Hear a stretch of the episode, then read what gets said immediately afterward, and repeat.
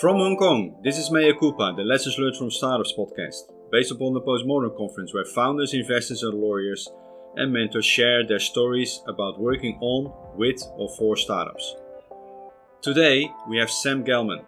Sam, previous banker, uh, joined Uber and after that started his own counseling and coaching practice and is also a investor. Uh, welcome, Sam. Uh, thanks, Jeffrey. Good to be here. Uh, Sam, can you tell me, like, how did you ended up from basically a banker into a startup? Sure. So I worked at Goldman Sachs for about uh, seven and a half years, and I think, well, I, I guess before Goldman Sachs, I, I, went to Stanford. So I had a little, and my first job at Goldman Sachs was in San Francisco. So I graduated in 2004, kind of right when Facebook and Google were getting up and running. I shouldn't say up and running, but kind of close to going public in Google's case, and Facebook was getting up and running. Um, so I, had friends who worked at those companies, so kind of always had a bit of an eye at the Silicon Valley world. Um, but joined Goldman Sachs, had a great career there for over seven years. Really loved it. It brought me out to Asia, where I worked for for more than five years. But I think when I was at Goldman Sachs, I just always felt like I was in the wrong seat. I was a, a research analyst writing research reports, and it just while being at that company was fun, I had a great boss. I got to travel a lot. Um, I, I, didn't want to kind of keep climbing the ladder as a research analyst. Um, so I started looking for other things. Uh, stumbled into interviews with uh, with with Uber. I also was interviewing with Airbnb, a few other startups that were kind of up and coming at the time, and um, somehow just got got quite lucky and, and job at, at Uber. As at the time, you know, there were only 30, 35 employees. So I, I was really quite lucky to get there early. And and, and at Uber, what was your first role? Uh, my, one of the funny things about these these companies is you, you you think you have a title when you're going in, and the day you get there, you realize that that title is just kind of hocus pocus, um, and your job is to go do whatever they tell you to. So my original job was meant to be to kind of launch the business in Asia, hire people in Asia to to, to run Uber. But my first two years actually I was spent launching the business. Um, my first role was launching London. Uh, so, yeah, the CEO and the COO and the head of engineering all flew to London, and I met them there. And we had one uh, guy from the UK who had been hired. Um, and then my job was to basically set the business up, hire a team, and then on. The next city I launched was Amsterdam, which became the international headquarters for Uber. Uh, so the first year and a half was basically and then after that, kind of that role launching Asia happened. And then launched that. And then I launched Shanghai and built a team of launchers who launched other cities in Asia. Okay. And I can understand, right? It's a startup. Uh, probably at that point, there was an investment round. And then they say, like, okay, we, we go to Europe uh, and we go to London. That was your first city. Some of the startups that are listening to this podcast, uh, yeah, uh, they also might want to uh, plan a go-to-market uh, strategy. How, how, how did that work? Like in practical terms, like you just took a plane to London, booked a hotel room, and you started calling drivers, or like how how were your first steps on on practically doing that? Pretty much. Uh, you know, my my girlfriend at the time lived in London. She's now my wife, uh, so I lived with her. Um, but I think the normal step would be, uh, you know, book an economy flight to wherever you're going, get an Airbnb at, you know, we maxed out at the time at like three grand a month. Um, and, uh, and for me, a, a, lot of it, I'd say there were kind of, you know, get an office, you know, for Uber, there was a lot of that, kind of a lot of that technical stuff.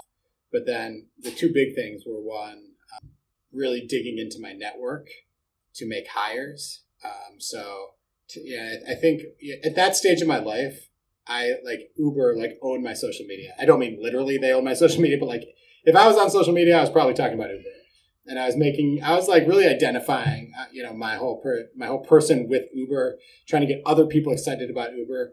Uh, it was not a very well known company at the time, so you'd go into new cities and everyone would tell you you would fail, and your job was to get people excited. Um, one of the people I hired was my best friend from Wisconsin, you know the small state I grew up in. He had spent a year abroad in London, and his friend when he was there had a little brother who ended up getting a job at Uber. You know, and the only reason that we were able to make those hires was because I, you know, my friend, I gave my friend enough material that he could email his friend and be like, "Oh, these guys are hiring that you know and you just wanted to create viral content or it wasn't even viral just stuff that people wanted to um, to get those hires done. So that was one piece. And then the second piece was yeah it was you'd call the limo companies and you know we would go outside of the clubs that drivers would stay up you know late at night and try to get those guys to work on uber and their so know every company's so different but for for uber the way we operated a lot of it was literally looking up companies and then going to the nightclubs or the hotels and finding guys in parking lots and just trying to um, as uber progressed over time um, this was back in 2012 um, as Uber progressed over time, Uber became Uber became much more about kind of online advertising and other probably more scalable ways to build, to build out. But at the time, it was very much like feed up. Okay.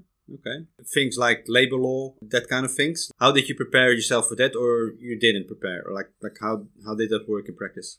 Um, at the time, um, at the time, we had what was called a green light process. So before you would go into a city, actually at the time maybe we didn't at the time uh, but pretty early on you'd have we had what was called a green light process where people where someone would go into a city and try to understand where uber came down legally uh, for all the different things that we did. So labor law was one thing but a much bigger thing was you know are our limousines even legal. You know in many places only taxis are allowed to pour people for money. Uh, or you know like in germany at the time if a limousine, if, if a non-taxi was going to drive you for money, there was a law that between every trip, so if they take you to the airport, they had to return back to the garage that the car was based between every single trip.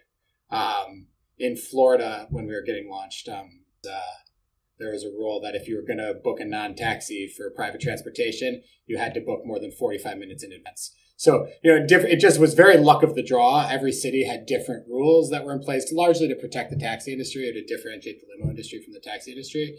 So a lot of it was knowing what those rules were. Now, London, I think, was an easier place because there was a company called Addison Lee, which was very, very big. And they basically did what Uber did. So it was, so a lot of Uber just became kind of Addison Lee. Just, I think that we were able to push them aside because we just had a much much better user interface and a much easier relationship with drivers and i think they had i think they were kind of stuck in a monopoly and didn't innovate or care about customer service as much and i think that really left a gap for uber to come in but I, because addison lee was already established i think that, that that actually gave us an opportunity a lot of kind of the regulatory sort of kind of figured out although i know that london since then i'm, I'm speaking as uber 2012 20 cars on the road. No one uses us. I know that since then everything has changed, and uh, I can't speak to that because I, I, haven't worked at Uber for the past two and a half years. Okay, okay, I, I, I can understand that. Can you make an educated guess in the amount of people that you say like hired as staff for Uber, but also the amount of drivers that you onboarded? Sure. So I, I mean, one of the things that was very, and I think this is an interesting thing. Like Uber had a really hard time hiring senior people um, like hiring really senior managers, I think was hard because everyone like me. So I was kind of part of this class of employees who were, you know, we were. I was I was 30 years old when I started. I had worked at Goldman Sachs for seven years. Um, a lot of my colleagues had business school degrees or worked at Bain. Um, but still, when we were getting hired, you had to go on the ground, go to the clubs, go to the hotels, find the drivers, onboard the drivers, teach them about Uber, and really be on this one-to-one relationship with drivers. Um, so you know, most cities I would probably do like hundred drivers per city. I'd one of the things when we started, you'd only hire three people per city. So I think that was one thing about Uber is like we were big into just three people in every city, and those three people had full ownership. So it was a there was a real empowering feeling I think for the staff. And I think that was super effective in those early. Um, but one of the things that was harder, you know, we'd bring on senior executives from Expedia, all these like very very senior executive they're very, very senior, kind of established companies. And it would be really hard for them to win people over because they didn't know how to onboard drivers. They didn't have that on the ground experience. And that was kind of interestingly still uh, two of the very most senior people at the company, um, head of rides and head of eats, the number one people, probably, I think they're both reporting directly to CEO, started as the general manager for Toronto and the general manager for Paris, onboarding drivers themselves. So there was a real culture at Uber of people kind of starting really getting to know those customers in the early days. And it was very hard to layer someone like that with someone who did not have that experience. Okay. Um, I, I can uh, imagine at one point that you kind of maybe like a playbook for uh, opening cities. Uh, was it also one of your responsibilities, or was it done by somebody else and you at one point just got that playbook? Yeah. So when I when I got there, I was you know I launched London, which was probably the eighth or ninth city.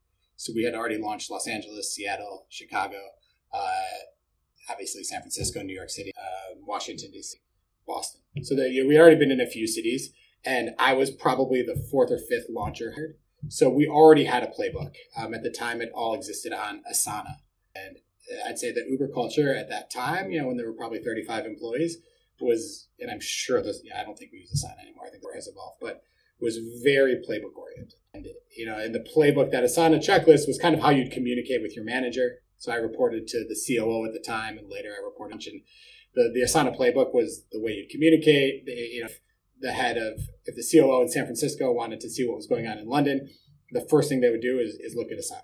And if you, you know, and there were four or five of us doing this, so if you had suggestions for ways to improve, you could just adjust that template. But it was extremely playbook oriented. It was people were really held to task if they did not keep it updated, if they did not mark. And that was hard for me because I was not a super organized guy. So uh, yeah, it was pretty. Uh, that was a, a challenge at times. Uh, talking about that, you say you're not a, a very uh, uh, organized guy.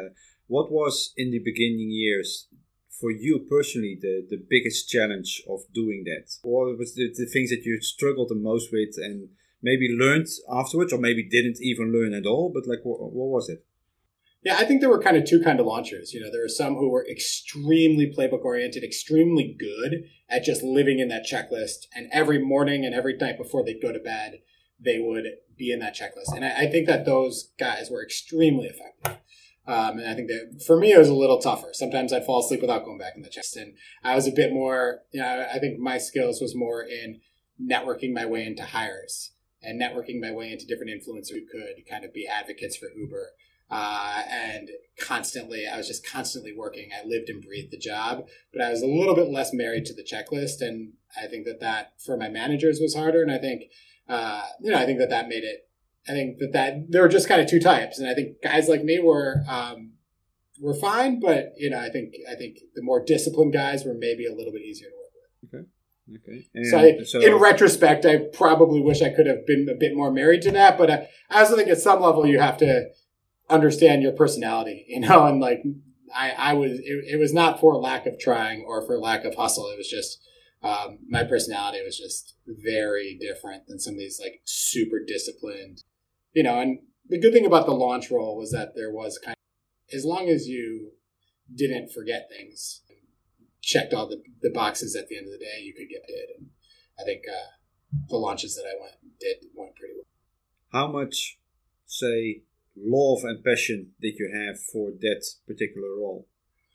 It was it was extremely fun. You know, I'd say like this is kind of like I think for like twenty percent of the population out there, this is the dream job. You know, you you have no roots. You get on an airplane. You're working for this brand that's kind of up and coming. Uh, you know, that's not very familiar, and you get to go to countries all over the world and launch it. You know, for some people, it's just like, ah, there's like no structure, there's no roots. I don't know anybody. I don't want to like.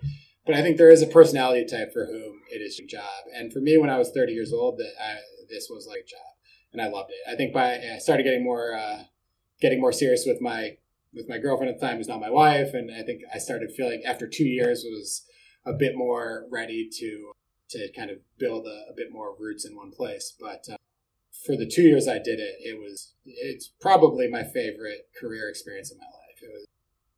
Do you think that the person who hired you at, at Uber at that point, when there were 35 people, already saw that in you as a personality trait, or uh, uh, basically at that point, uh, your first week on the job, they said, "Hey, this this person is great in doing that. Let's put him in that role."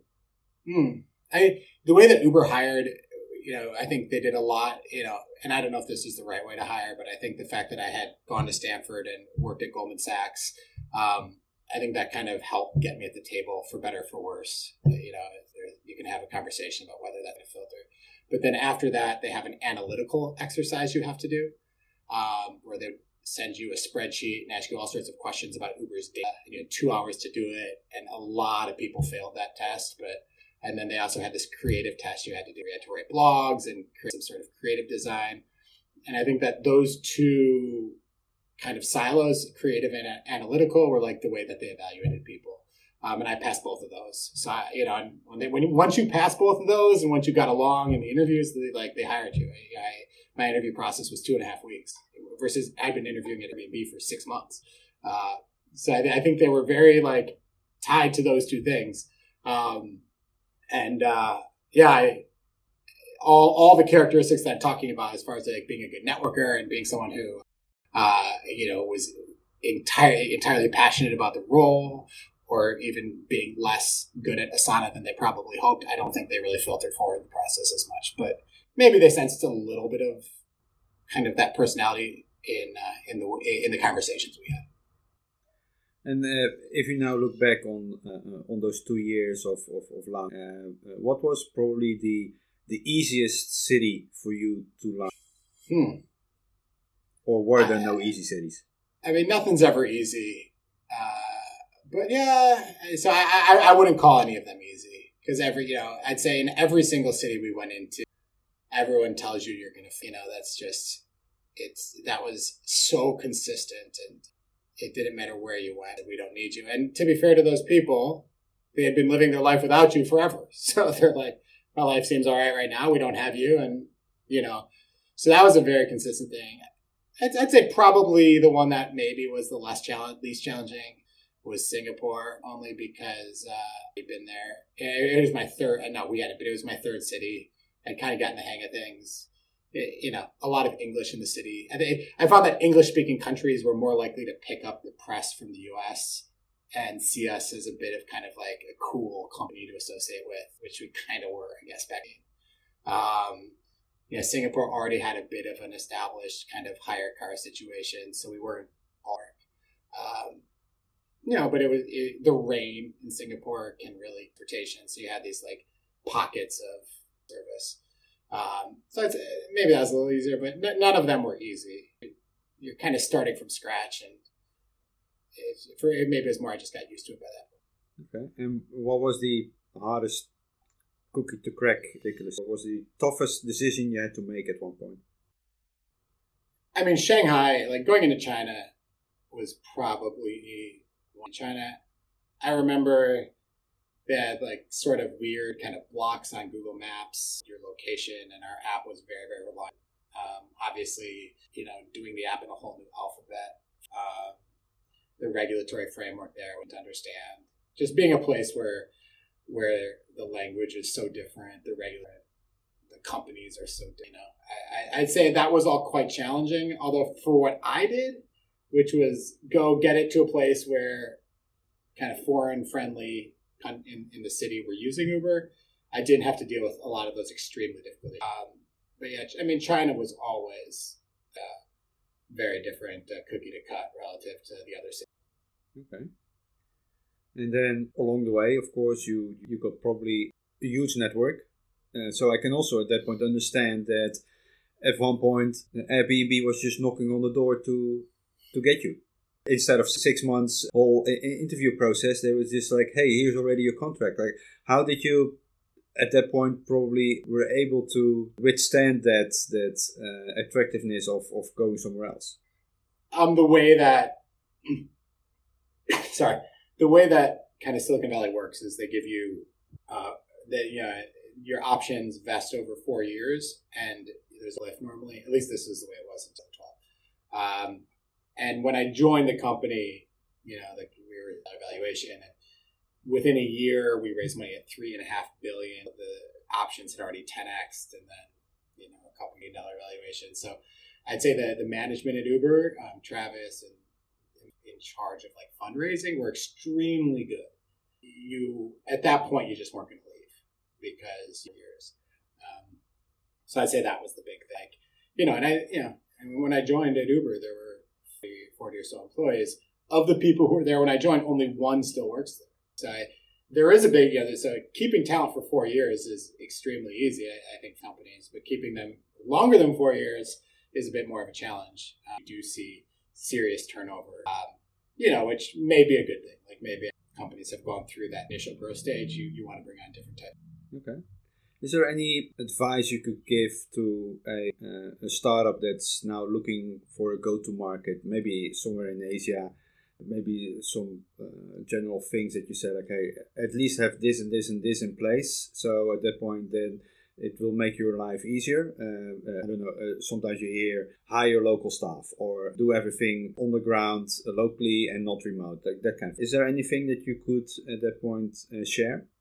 Sure. Um, you know, I, I, think giving advice is hard, but I, I, can say like what our experience was.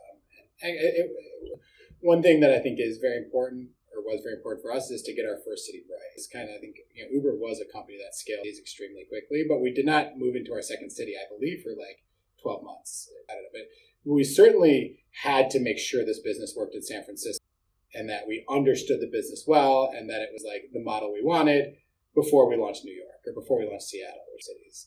So I, I think that that's really important. Is I think there there can be a lot of pressure to just be cities, but unless you really know what a good city looks like and what the other cities are shooting for, I, I, I think you want to hold off on getting others. I think you really want to get that that example of what a great success story like before you go into too much.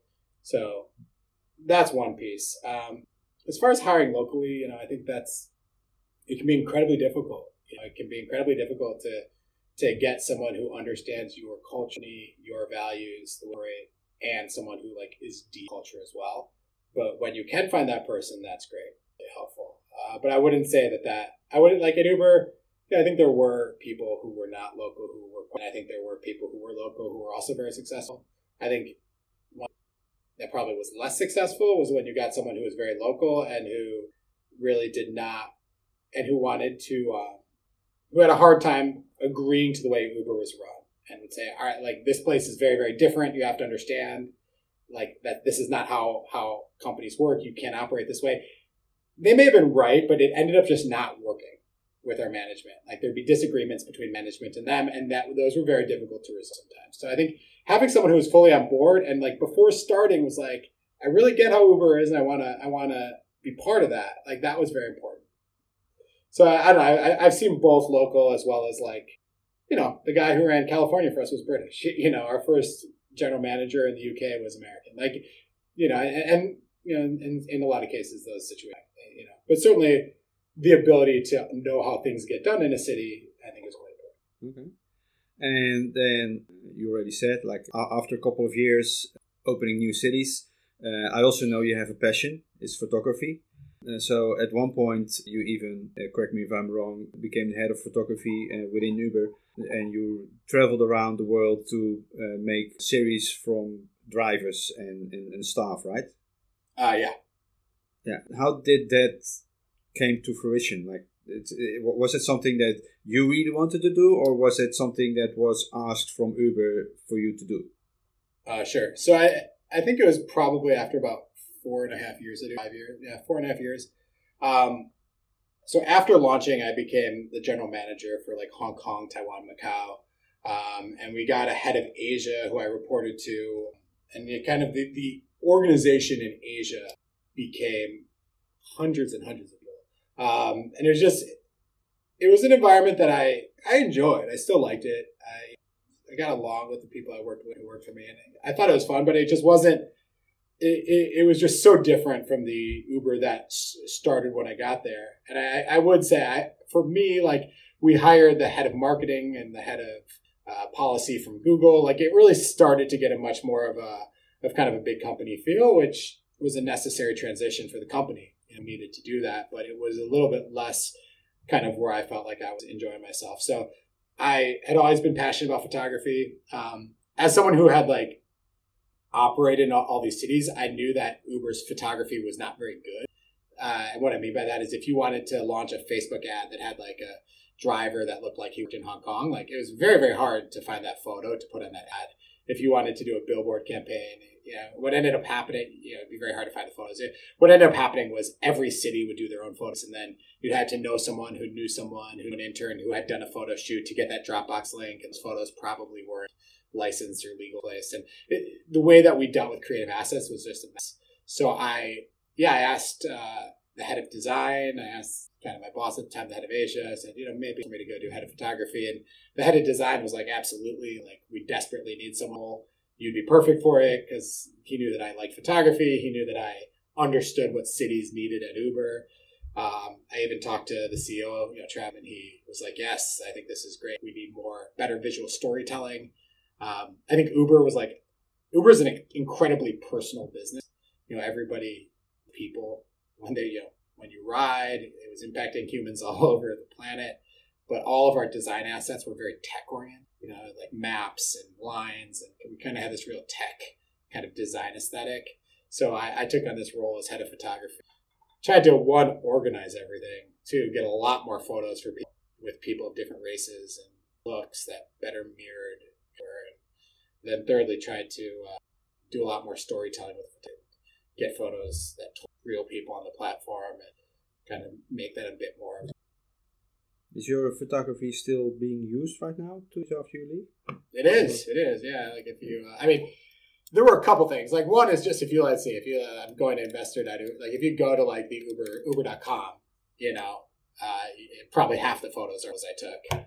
Uh, so if you go to Uber.com or like investor.uber.com, like the different websites, the photos I took are kind of all over that, or the photos that I hired people to take. Um, the other thing we did was one of the projects was it was like this uh, driver story project where we, me and two other photographers would take photos of drivers all around the world and interview them and we created these like billboard type screens that would have a photo of them, sometimes a photo of their family or something like that, and then a quote from them, where they would say something about why they, uh, what Uber meant. And I got control over all the conference room screens at Uber, um, globally. So every day I'd put up a new driver from a new city and history for the entire company to see. And that became really important because Uber went through a, uh, what I think could pretty fairly be called a PR crisis. Um, you know, when CEO got ousted and there was just a ton of negative press about Uber. And I think that this campaign internally, which just every day showed another person who Uber was having a positive impact for, um, many employees would tell me like it was one of their favorite things about coming to work would be to see the new driver. And so I, I think that that was a really impactful uh, thing. Okay, that's uh, that sounds uh, very great. And uh, how long have you been uh, doing that? At the, I did that for two years. Yeah, for a year and a half years. or two years. Yeah, and I, I think I haven't been there for a while, but last time I was there, those driver stories were still being used on the conference screens. It was really something that I think kind of took on for the long term as something that they liked to uh, tell the story uh, of our company. And it, wasn't just internally. Anybody who comes to a meeting, you know, we ran a couple billboard campaigns in different cities. So it was, uh, yeah, I think it was pretty well. And then uh, to get back to your uh, previous uh, one year cliff and four year vesting, that was five years. So um, how did that go? Because you're not at Uber anymore. Yeah, so I think um, I was still motivated to stay because Uber did do a thing where after you hit your four years, to keep people there, they started buying your stock back from you. And once a month, and once a month, they would buy back like one percent of your stock, and they would do it for two to three years. Um, and you know, we had no idea if we'd ever like. I mean, we assumed we would, but obviously now, but we didn't know when that would be. We didn't know if we'd get liquidity. You know, the company was very unprofitable at the time, so who knew what would happen? So the chance to actually get liquidity was something that I wanted to stick with. So that was kind of the financial motivation to stay, even though I had already been. Um, so I did stay for two and a half years. I think that program ended after a few years, and at that point, you know, the CEO who hired me he got fired, and uh, friends from early days had left, and it, uh, I still loved working there, but like there wasn't the financial motivation. The community was totally new, and I just on extremely extremely good terms with the company. Just as okay, and because that's you built a lot of that company together with the people that you said uh, earlier, so yeah, you might maybe even could consider it a little bit a part of your baby. At least that, that period that you worked there was uh, a huge part of your life. How how easy was it to let that go?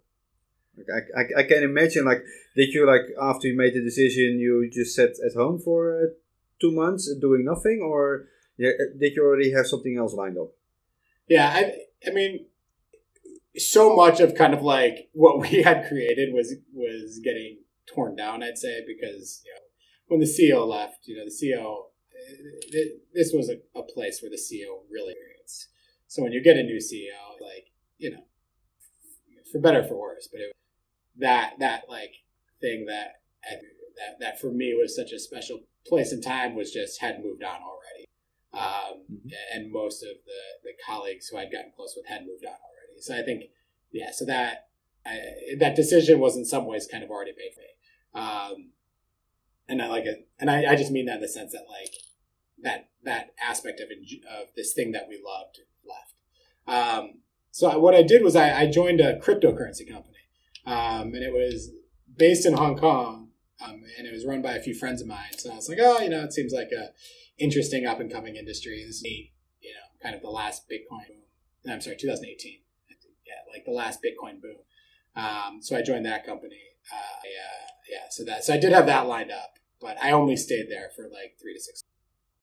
I know now that you're now doing a lot of uh, coaching and counseling, right? Uh, you're not at the cryptocurrency uh, company anymore. So at one point, yeah, you, decided to do something totally different. What was for you the motivator or the instigator to to start doing it? So the cryptocurrency company I I enjoyed. I mean, one of the great perks was that it was a block away for you know half a mile from my house, so I could walk to work. After when I was doing the head of photography role, that that was based in San Francisco and I lived in Hong Kong, so I like it. You know, I I had a son. Like there was just a lot of different factors like made this kind of pragmatically a nice transition. But as soon as I got there, I realized that I actually did not believe in the product. You know, and I think after coming from Uber, which was a place wholeheartedly could sell people on what we were doing and really kind of married myself to the company for six, seven years to go to this industry where like when people would come in and interview for me, interview with me and be like, why should I leave a job to come work here? I like just couldn't sell the product. Like if I did, I'd have to be incredibly phony. And I think part of the great thing about Uber was like it was extremely authentic. You know, my pitch there was real and I believed in it and I thought it was a great idea for people to join and it was easy for me to get excited about it. So to go to this place where while I love the people, while I love walking to work, I like could not honestly sell the product. I was like, this is just not good. So I, uh, again, on very good terms, you know, spent, I think I resigned after three or four months and stuck around for six, left on good terms, but it just like was going to be. Um, so that was that step. And then that, that was kind of like, after that, there was a bit of a, a bit of a opening, you know, it was like I'd spent the past 15 years of my life with very high energy, high stress, high reward jobs, and suddenly had nothing to do. Um, so that was yeah, was a, that was a pretty big transition. Had to figure out jump into a new job quickly. Um, but a couple, two of the things that I always wanted to be better is um, coding. I had done computer science in college and kind of wanted to get. I did a boot camp, and then the other thing was psychology, mentoring, counseling, working with people who are struggling with things, working with people in business. Um, so I so those were two things I did. I did the coding boot camp and I started getting a certificate. Okay.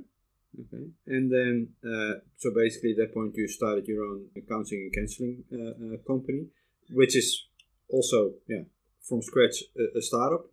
Um, uh, how did you get your first client? Yeah, so I do counseling and coaching, and the way I do it is through I mean, there are two things. One is I, I went through this program called Transcend, uh, and they helped you find clients. So the program was quite good building that. And the second thing was I basically just told a bunch of friends I was doing it, and um, and five or six of them had friends who they thought would benefit.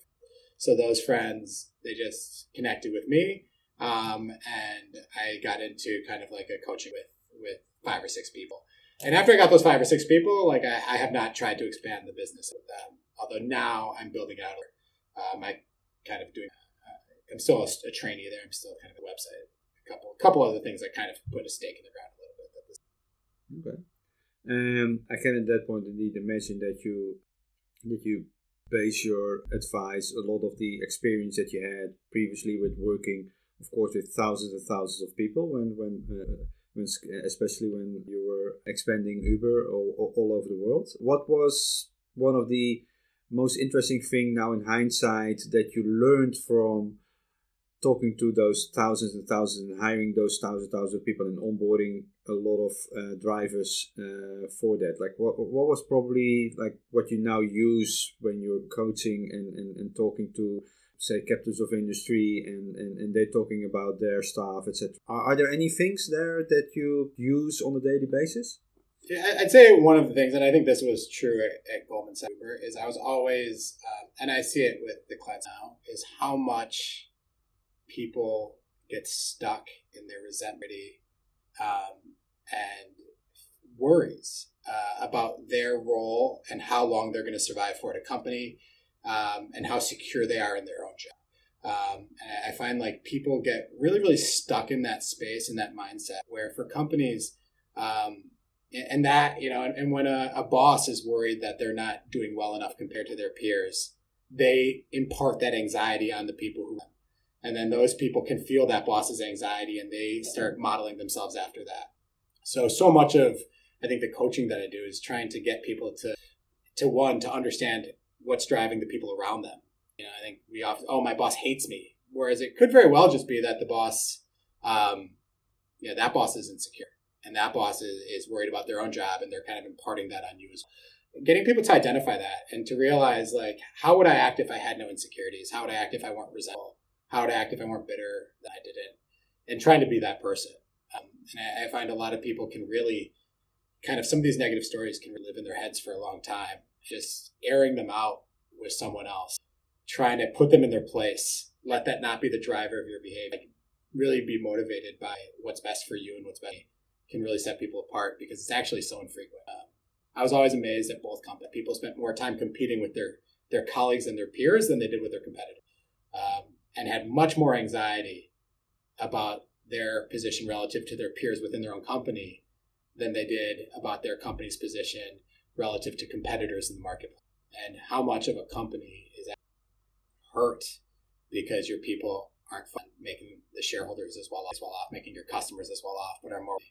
Um, and I, I, saw that all the time at Uber, and um, and I see it all the time in my coaching. And just trying to help people air that out has been, I think, really valuable. Mm-hmm. What is quite often given advice that you hear going around, but you don't agree with? Hmm. What is common advice that I hear a lot, but I don't agree with? I have, I'd have to. I'd say there's there's probably a lot, but I'd have to think about it. I mean, this is, yeah. I, I think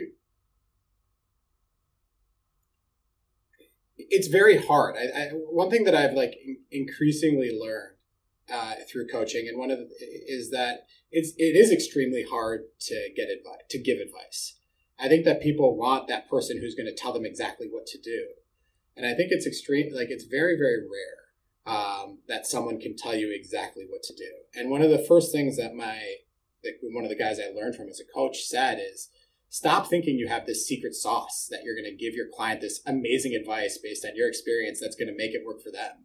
Like you, you don't really have that secret sauce, you know, and no one does, you know, and a lot of, you know, and I, I so much of, of working with people is like, I think that people have these ideas stuck in their head where they're like anxious about something and they just think about it all the time.